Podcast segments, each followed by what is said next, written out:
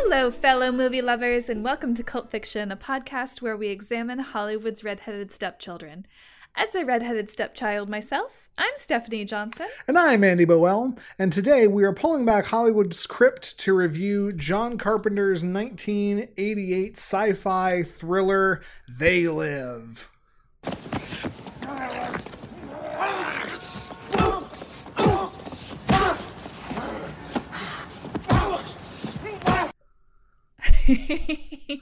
um, hey, Andy, do you think John Carpenter has, like, opinions about things? I think John Carpenter has strong opinions about uh, Reaganomics and yuppie consumerism.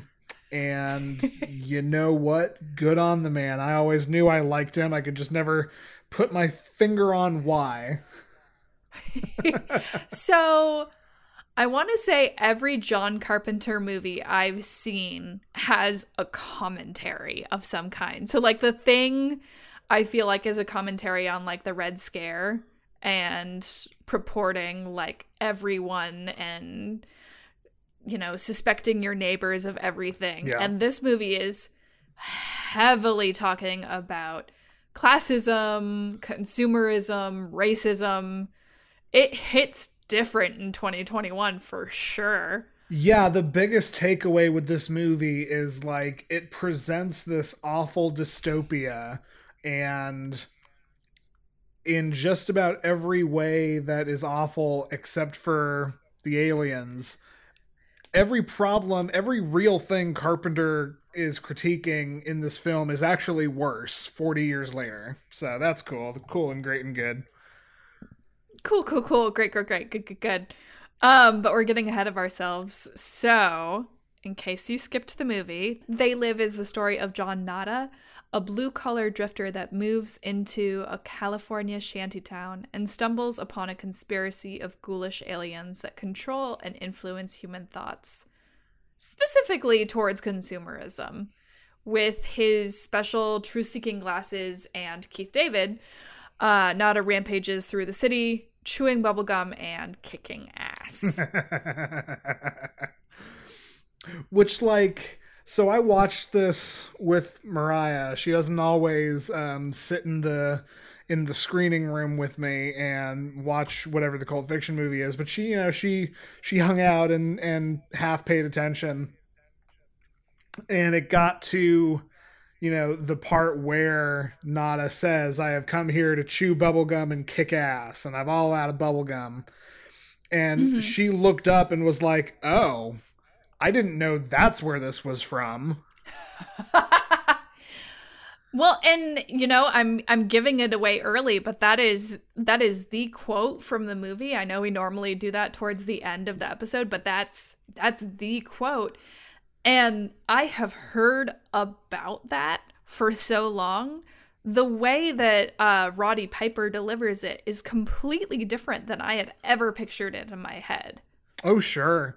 Yeah, no, it's just so, like, deadpan and matter of fact, but because it's deadpan and matter of fact, it's comedically badass.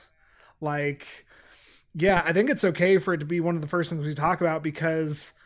That line, that line is so deeply prevalent and tied in and memorable, and like, like that might be the most iconic thing from a film in nineteen eighty-eight. Forget just specifically this movie. Forget anything John Carpenter does. I have come here to chew bubblegum and kick ass, and I'm all out of bubblegum is one of the greatest action movie quotes of all time, to the point where it is just synonymous that to this day, which is so funny because I have come here to is the pacing of how Roddy Piper says it is so much slower and calmer mm. than I was picturing. I was picturing I'm here to kick ass and chew bubblegum and I'm all out of bubblegum. Like, I was picturing a much faster pace, and he's like very calm as he cocks his shotgun and says, I have come here to kill people and whatever, whatever, whatever. And it's just, yeah, it's you, very different. You expect it to be a quip, but, like, it's interesting because I'm not a huge wrestling fan, but even I know, like in his real life wrestling career, Roddy Piper was really well known for being a jokey, quippy, like crazy, rambunctious asshole. And for him to not make it a quip, but for him just to make it a a statement of fact makes it so much cooler than it could have been otherwise. So it's interesting you say that, because for the first half of the movie, Roddy Piper's character of Nada is very chill. Yeah. He doesn't he doesn't speak a whole lot. And then at, suddenly at minute, I don't know, forty, suddenly he's this one-line guy who has all these funny comebacks. And I'm like, where did this come from? Because you spent the first half of this movie being completely silent. So I actually have an so... idea about that, which I kind of... Okay. I, I, this isn't my notes, but like there's a interpretation where John Nada just has a complete and utter nervous breakdown. And sure, like there's the bit in the grocery store where he starts laughing and calling out the aliens and just, you know, really seems like he's just completely lost it all of a sudden. And yeah. then he starts to go on the rampage. So your logic being that he completely loses his mind and is just like, welp, society has failed me. So I'm going to be a psycho. Maybe not lose his mind, but certainly, yeah, do this like, oh, the, the scales and disillusionment, the scales and the disillusionment have fallen from my eyes. I can see the truth now. Nothing matters. You, you might as well laugh about it because this is scary and insane and absurd. Just the sheer scope of what my brain can't even process anymore. So I'm going to laugh like a maniac, and then I'm going to just go nuts. And sure. This, so, you know, we talked about how, like, this movie hits different in twenty twenty or twenty twenty-one, really. Mm-hmm. The other reason this movie hits differently, and I don't know if this is it doesn't age well or not, this kind of reads like a regular dude is radicalized and then oh. commits... what is terrorist actions. He's our hero because only known to the audience. There are these, you know, controlling alien antagonist forces that are doing stuff. But if you look at what Piper does, or if you look at what John Nada does, especially if you look at it through the context of somebody else who is normal and lives in that town, like, yeah, the guy goes on an insane shooting spree, and then, uh, you know, it culminates in a, a suicide mission that blows up the roof of a building. And but Andy, that hits different. It does hit different, but remember, he's white, so it's not a terrorist. He's a patriot. Oh, oh, oh, oh. I don't think oh. I've had to apologize for being a white man on this show before, but now I feel the need to. no, no, I mean, the the context of it, I get what you're trying to say. I'm just, like, in twenty twenty-one, like, white men don't have to apologize for shit. They're upholding the government. They're storming the Capitol. It's fine. They're stronger than ever. Yeah, yeah. Oh, boy. No, speaking of, I, I guarantee you so many people who stormed the Capitol watched this movie and just uh, took the complete wrong message. I see your point. I think in similar ways as movies we've talked about before, there are people who will watch a movie and get the complete wrong impression from the point behind it. John Carpenter isn't great to women. I will certainly say that. Um, especially if he not in this movie. Especially not in this movie. There's all of maybe one, one who's named. Um, and her, her whole motivation is not crystal clear at all. What did you think of Holly? So Holly is evil. Like... Like, that's the worst thing you can say. There's one named woman in this movie, and she is the traitorous um, secondary antagonist. Like, mm-hmm. Holly was in on the Holly was in on it the entire time, which was why she was mm-hmm. so like eerily calm when uh, Nada put her at gunpoint and had her drive home. And the uh... bit the bit where she like goes to the resistance cell, she is a hundred percent like the plant who tipped off the uh, the police where the resistance cell was meeting, and like, you know, confirmed somehow that that was where they actually needed to be. Um, no, Holly was never anything other than evil and just letting John go along. Mm. If John Nada isn't the fastest gun in the West at the end and gets the drop on her and shoots her, like, she absolutely puts one in his head on that rooftop and um, foils the plot, and the aliens just completely keep, you know, supplanting the masses. Yup, for sure. I think that's so interesting that she's, her motivation throughout the movie is questionable. I think this is your second time seeing it. Yes. So for me, I was like, is she bad? Is she evil? But you and Alex have both seen it before, and you were both like, oh no, she's she's not good. And I was like, that was very unclear to me. But well, I will say, like, I watched this in college, so it's been a minute. Um, mm-hmm. I forgot most of the back half of this movie, which kind of speaks to its overall quality, to be perfectly honest. Um, uh-huh. I'd forgotten much of the back half, so I completely forgot Holly's betrayal, which, you know, the one thing I will say is it, it's telegraphed in hindsight, but when you're watching it, it comes out of nowhere where all of a sudden she just blows Keith David away and then yeah. reveals herself. Yeah. I definitely think that... Frank! You and Holly clear? I'm clear. Are you? This movie is worth a rewatch, so I can absolutely understand, like, why people qualify it as cult, because there's so much to be said that gets lost in translation of a first watch. Yeah, I can understand that. And I mean, it goes into, like, there's so much race politics and specifically class politics um, in the first, you know, third of the movie. Um, you know, I was sitting here being like, man, you really don't see shanty towns anymore. Um, oh, friend. And then I, oh, friend. I, I remembered slash realized, yeah, just not uh, in Orlando where I am, because, you know, I'm not in Portland six months ago, for just to name one. Yeah. Um, well, and there's, you know, so Keith David's character um, has a commentary on how the upper class is supported by the work of the lower classes, but then when the upper classes fail, um, the lower class is there to support them. But when the lower classes fail, the wealthy don't don't jump to support back and return the favor.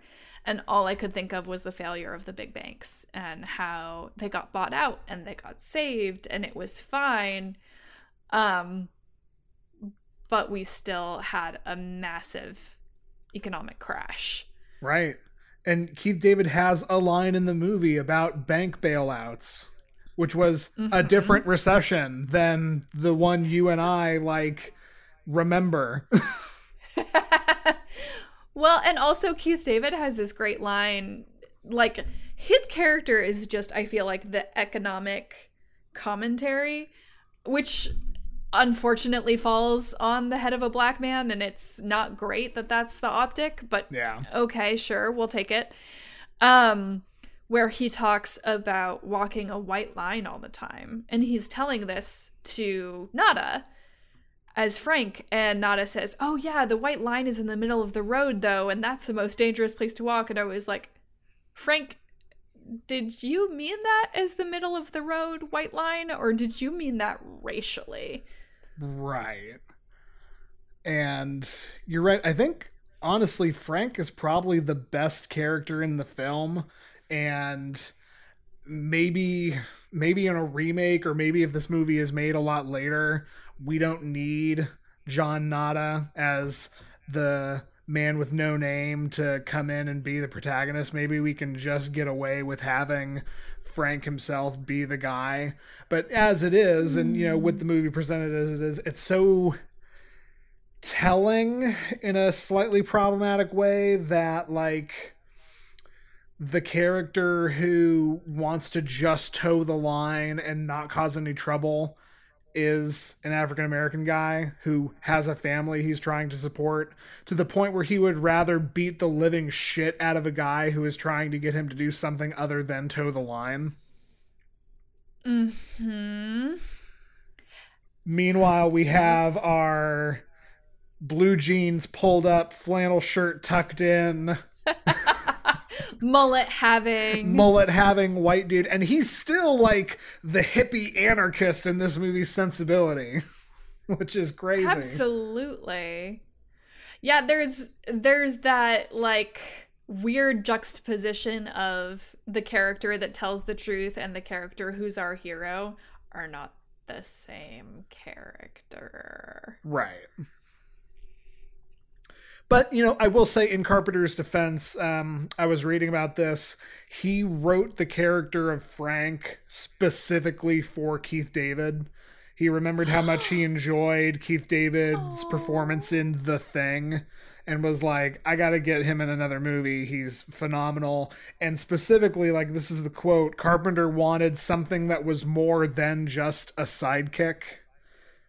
So I love that. Yeah, you know, there's there's a lot to be said, and, and I don't want to unfairly um, call something out without also calling out, like, it was very intentional that Frank was a fully fleshed out character who wasn't just, you know, the the lackey, which would have been even worse if, if he had been.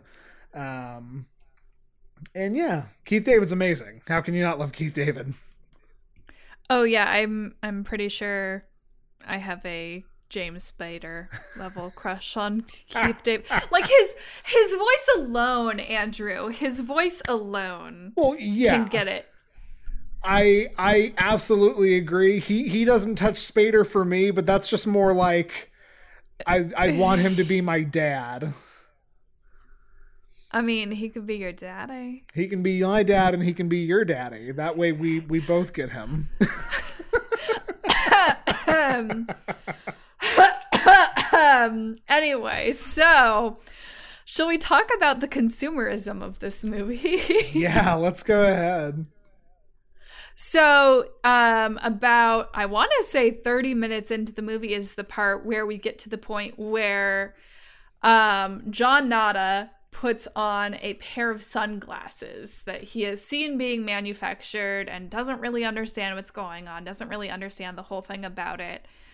Um, and once he puts on these sunglasses, he looks out at the world and realizes that everything has a secret message. Yep. And I am a human being who works in marketing. So, yeah, specifically, I, I, I've got something I want to talk about. But before that, how did this aspect of the movie hit you?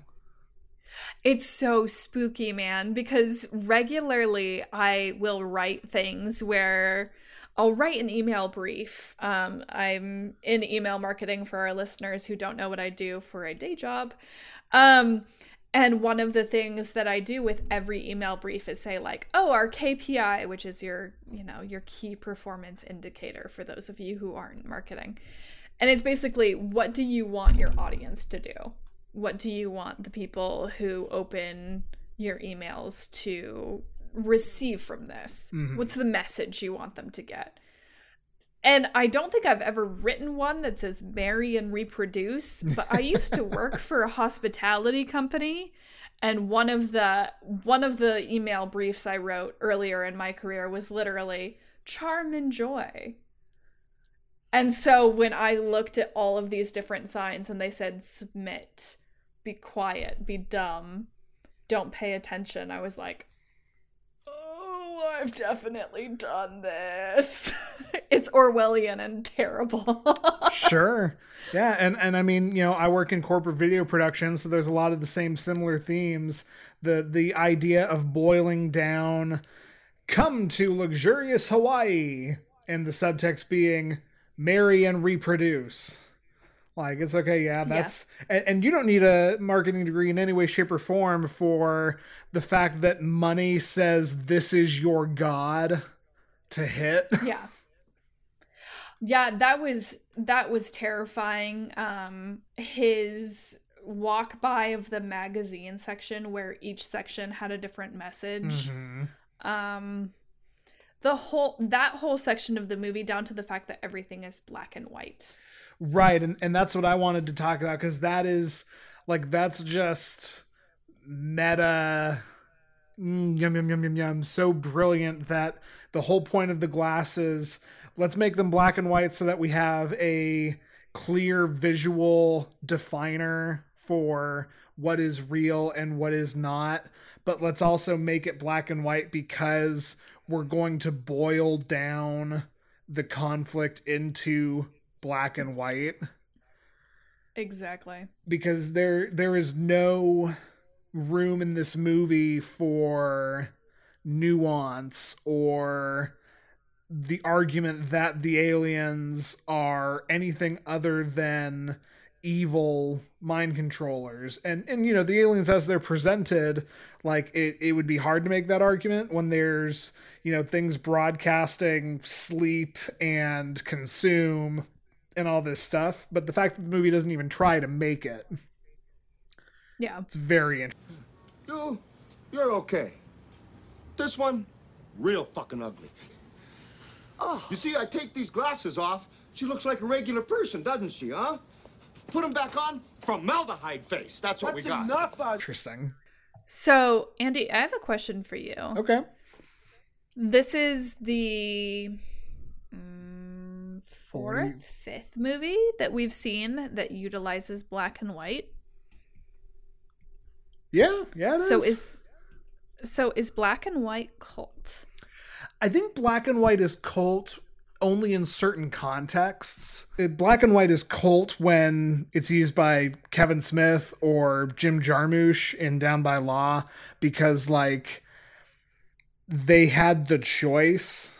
For Kevin Smith, it was kind of a finance thing, but you know, the, the black and white element is artistic in, um, or you know what, even in The Addiction, um, it was, it was a stylistic choice to use black and white. There, there are at least a couple of movies that I don't think we've seen yet that are from like the forties and fifties when black and white was the only standard. Um, but you know, as I'm talking through it and pointing out, you're right. We've seen a bunch of black and white movies, all of them. It was a stylistic choice. So yes, I think using black and white when you don't have to is kind of cult.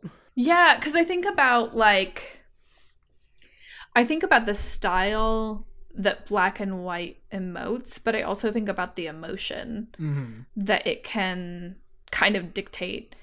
And I think, you know, in a lot of movies that we're examining, like with Down by Law, it's trying to pull out the idea of, like, crime is black and white, morality is black and white. I'm sure we made that point at the time.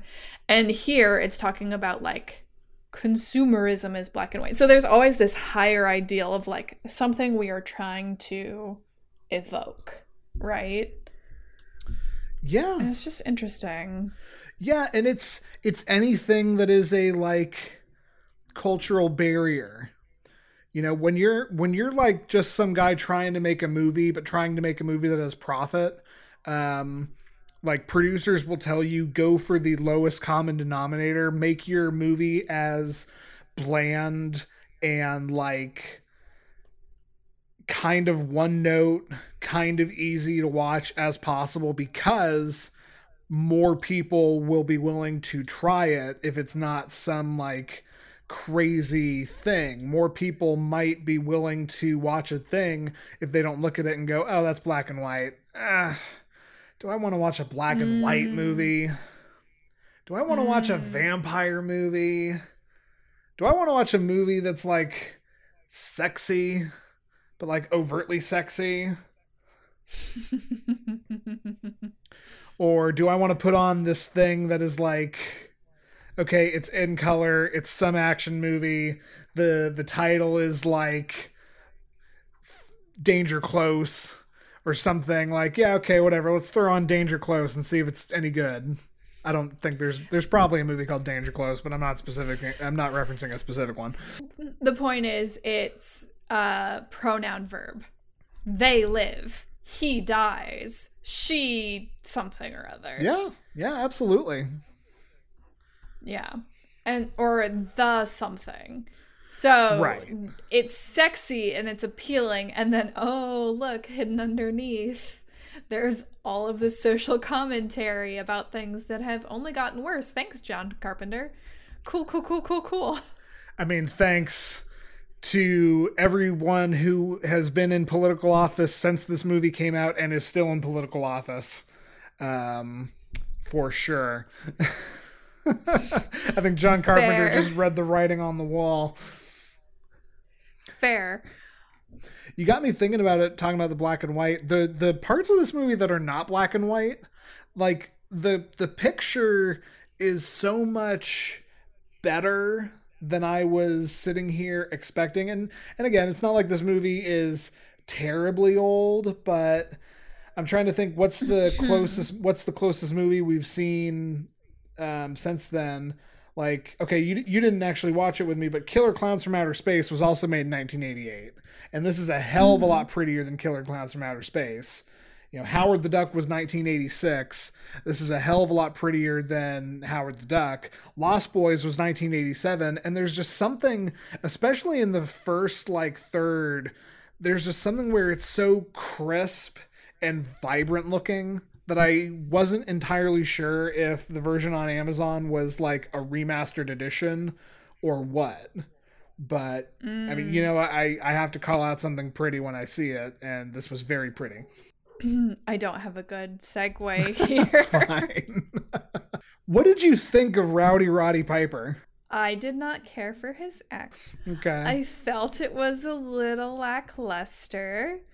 Um, there was certainly, I think, some of it's to be left to the writing. So, um, John Carpenter did not write this. He directed this. His character writing is wonderful for his moment of perceived insanity where he's in the bodega and he's saying, like, oh, you have formaldehyde face to this random old woman. Like, yeah, right. Absolutely. The writing there is great, but some of his back half writing is just kind of like, okay, why would you say that there? Why would you do that there? What is the motivation behind this? Other than Keith David, a lot of the character motiv- motivations did not make sense to me. Um, sure, sure. And you've only, I mean, you've only got a couple of characters to even latch on to, really. Um, if you're sure. looking at named people, there's only like four named characters in the entire movie. And that's true. So we have Holly and we have John and we have Frank and we have... Uh, the other one is uh, Gil, who was like the, the resistance leader boss man dude. That's right. Okay. And even he is a background character that pops in and out. And then we have Random Hobo Dude. Can we talk about Random Hobo Dude? Yes, we can absolutely talk about Random Hobo Dude.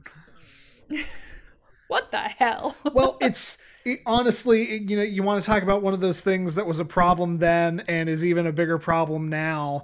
So, you know, we've got the guy and you see him in the first half at the shantytown and he's one of the dudes sitting by a T V.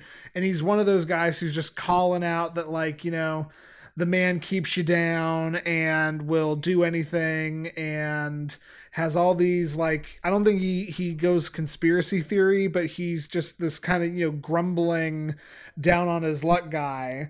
And then to see him in the end where he has somehow been given the privilege to sell out the human race and know about the aliens and, you know, is given all this wealth and means and money. And is happy to do it because, hey, man, I might as well get mine. We're doomed either way. which is such a common cowardly character trope, but he's still a complete fucking idiot who like mm-hmm. sees two guys he knew and just has to assume that they're also in on it, and leads inadvertently to the destruction of the entire, you know, alien facade, if nothing else. Which is so fascinating because I, as as a first-time viewer of this movie, I kept thinking like, oh, and this is how he tricks them into the back room where he kills them. Okay, he didn't do it then. This is where he tricks them into the back room to kill them. Oh, no, no.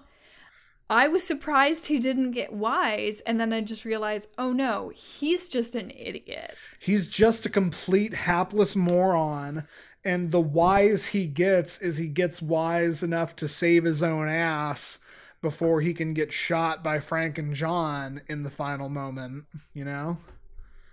Like, yep. He is a a selfish, stupid man who probably, in the context of the movie, goes on to have a political office in a red state.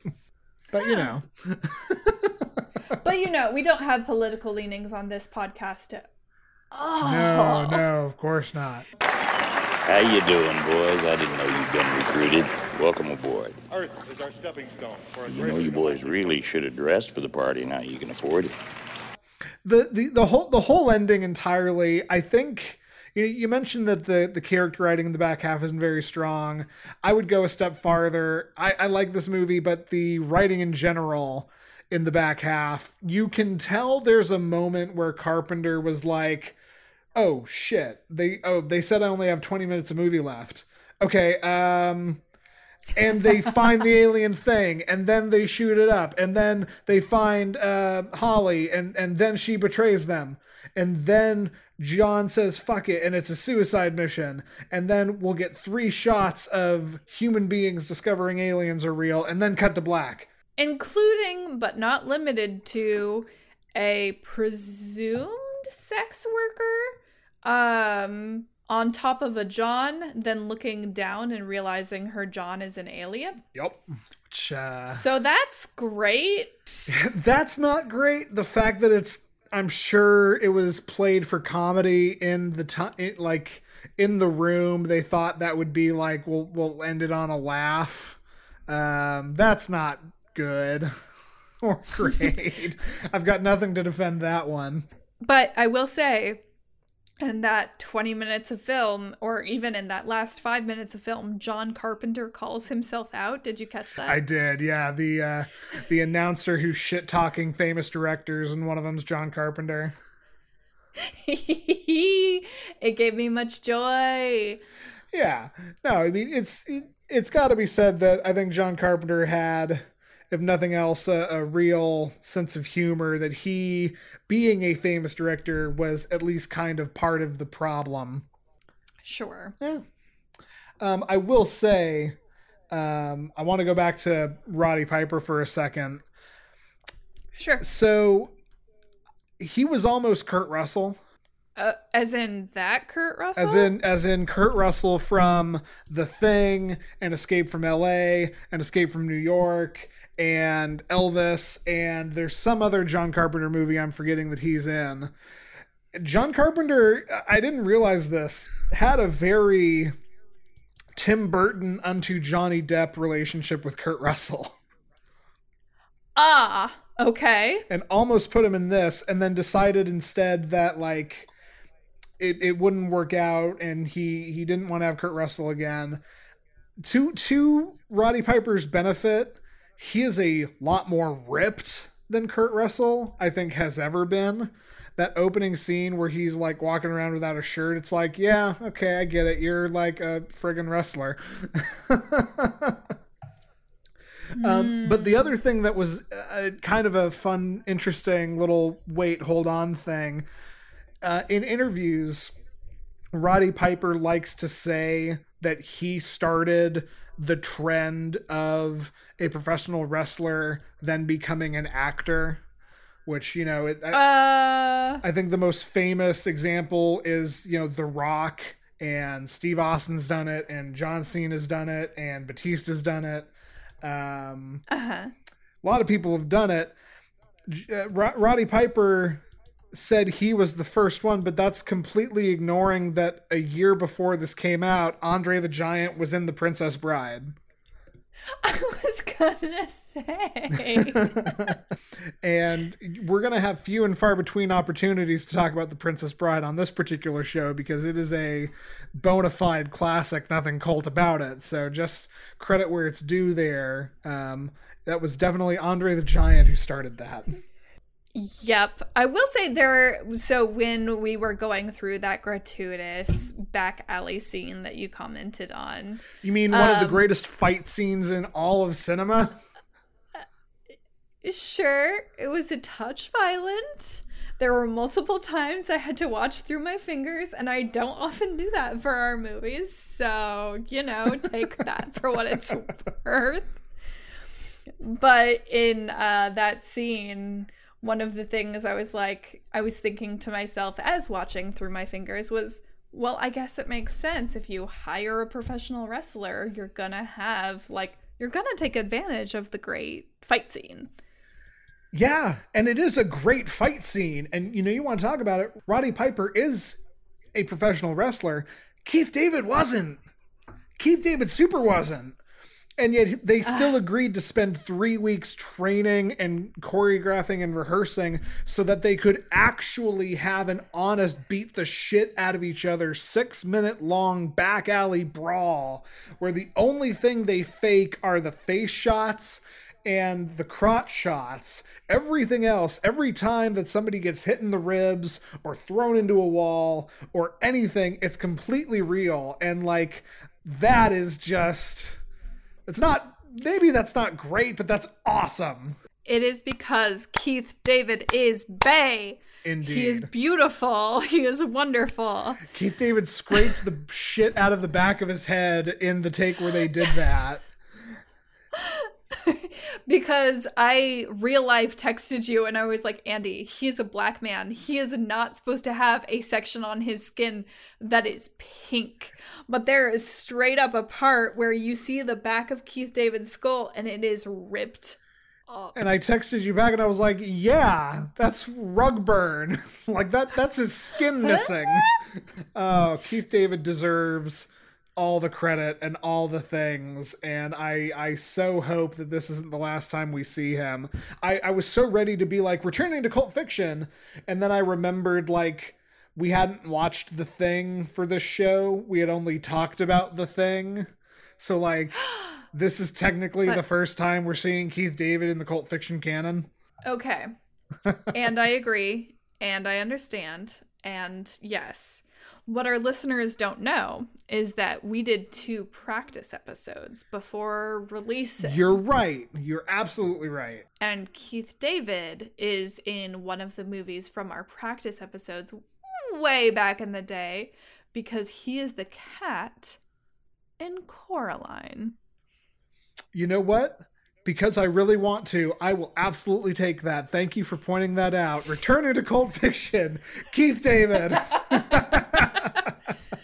And even though no one will ever see that episode because, good God, you guys, it's bad compared to our current standards of what a good podcast is. We were learning. Um, we were, we were small, babe. We were wee and... yet to understand the things that made a good podcast. Speaking of things that make a good podcast, Andy. Yes. I have a really good reading rec for this episode. Okay, go for it. So the movie is based on a short story. And for two seconds, I considered, you know, saying, oh, you know, your reading recommendation is the story that this is yeah, based eight, on. Yeah, eight in the morning by Ray... something. I mean, it's it, it's a back of a magazine pulp story. So so what what is your better reading recommendation? Capitalist Realism by Mark Fisher. Oh God. So, no, I will say it's actually quite an enjoyable read. Mark Fisher wrote an examination of hopelessness in the face of consumerism through pop culture. Ah, okay. Which is rambling, rambling to say that this man, like, writes essays about the consumerism of WALL-E, the consumerism of Children of Men, and talks about politics and education and basically, like, why these things don't do what we want them to do and how they fail us as a society.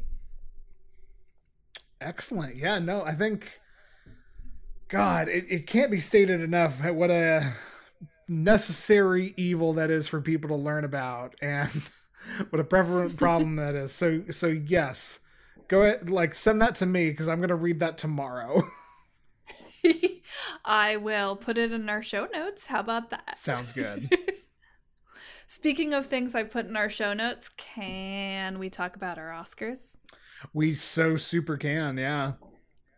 Do you want to go first, or shall I? I'll go first. I'll go ahead. Um, You know, we, we talked a lot about uh, uplifting things about John Carpenter, and I think we made it no secret that he is, in our opinion, a, a just, not even just a good director, because he's an amazing director, but, like, kind of a good person. Mm, sure. Nothing encapsulates that better than my Oscar for They Live, which is Best Good Guy Director.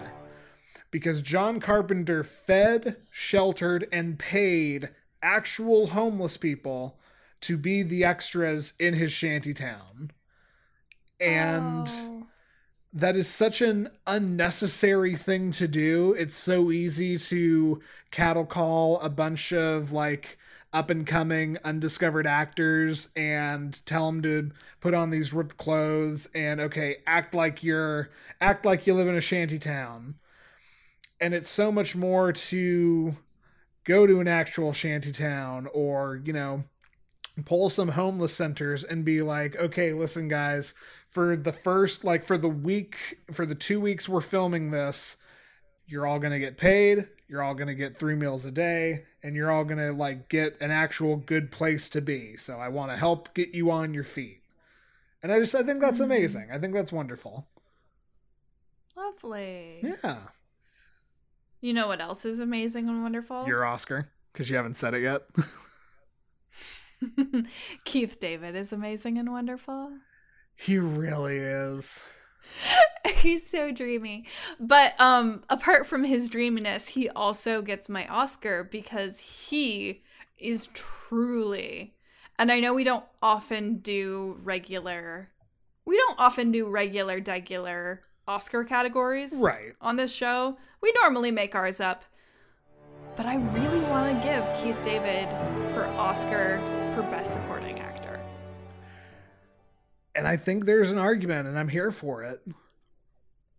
He just carries the back half of this movie so well, and if anything saves it, it's him.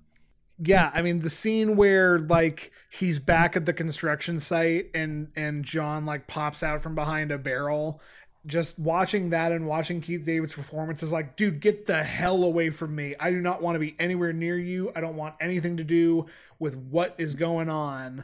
Just like the, the, it's not quite fear. It's not quite anger. It's something in between.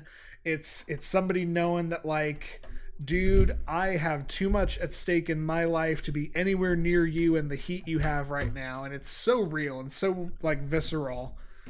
And that's just one yeah. scene. Yeah, absolutely. I wish we had gotten maybe a better death scene, mm-hmm. but maybe that's part of why it hurts more, that, like, Keith David is just all of a sudden gun to his temple Dead. And you hear the shot. Mm-hmm. Like nothing. Yep. But you know who we will always think of more than just nothing? than than just nothing. Maybe maybe more than Keith David. Maybe more than Keith David. I won't say that I have a crush on him, but gosh, he is an amazing man. Let's give it up for Kevin Bacon. Let's You're indeed. Welcome. I, I wanted to. I wanted you to get all the way there, so thank you.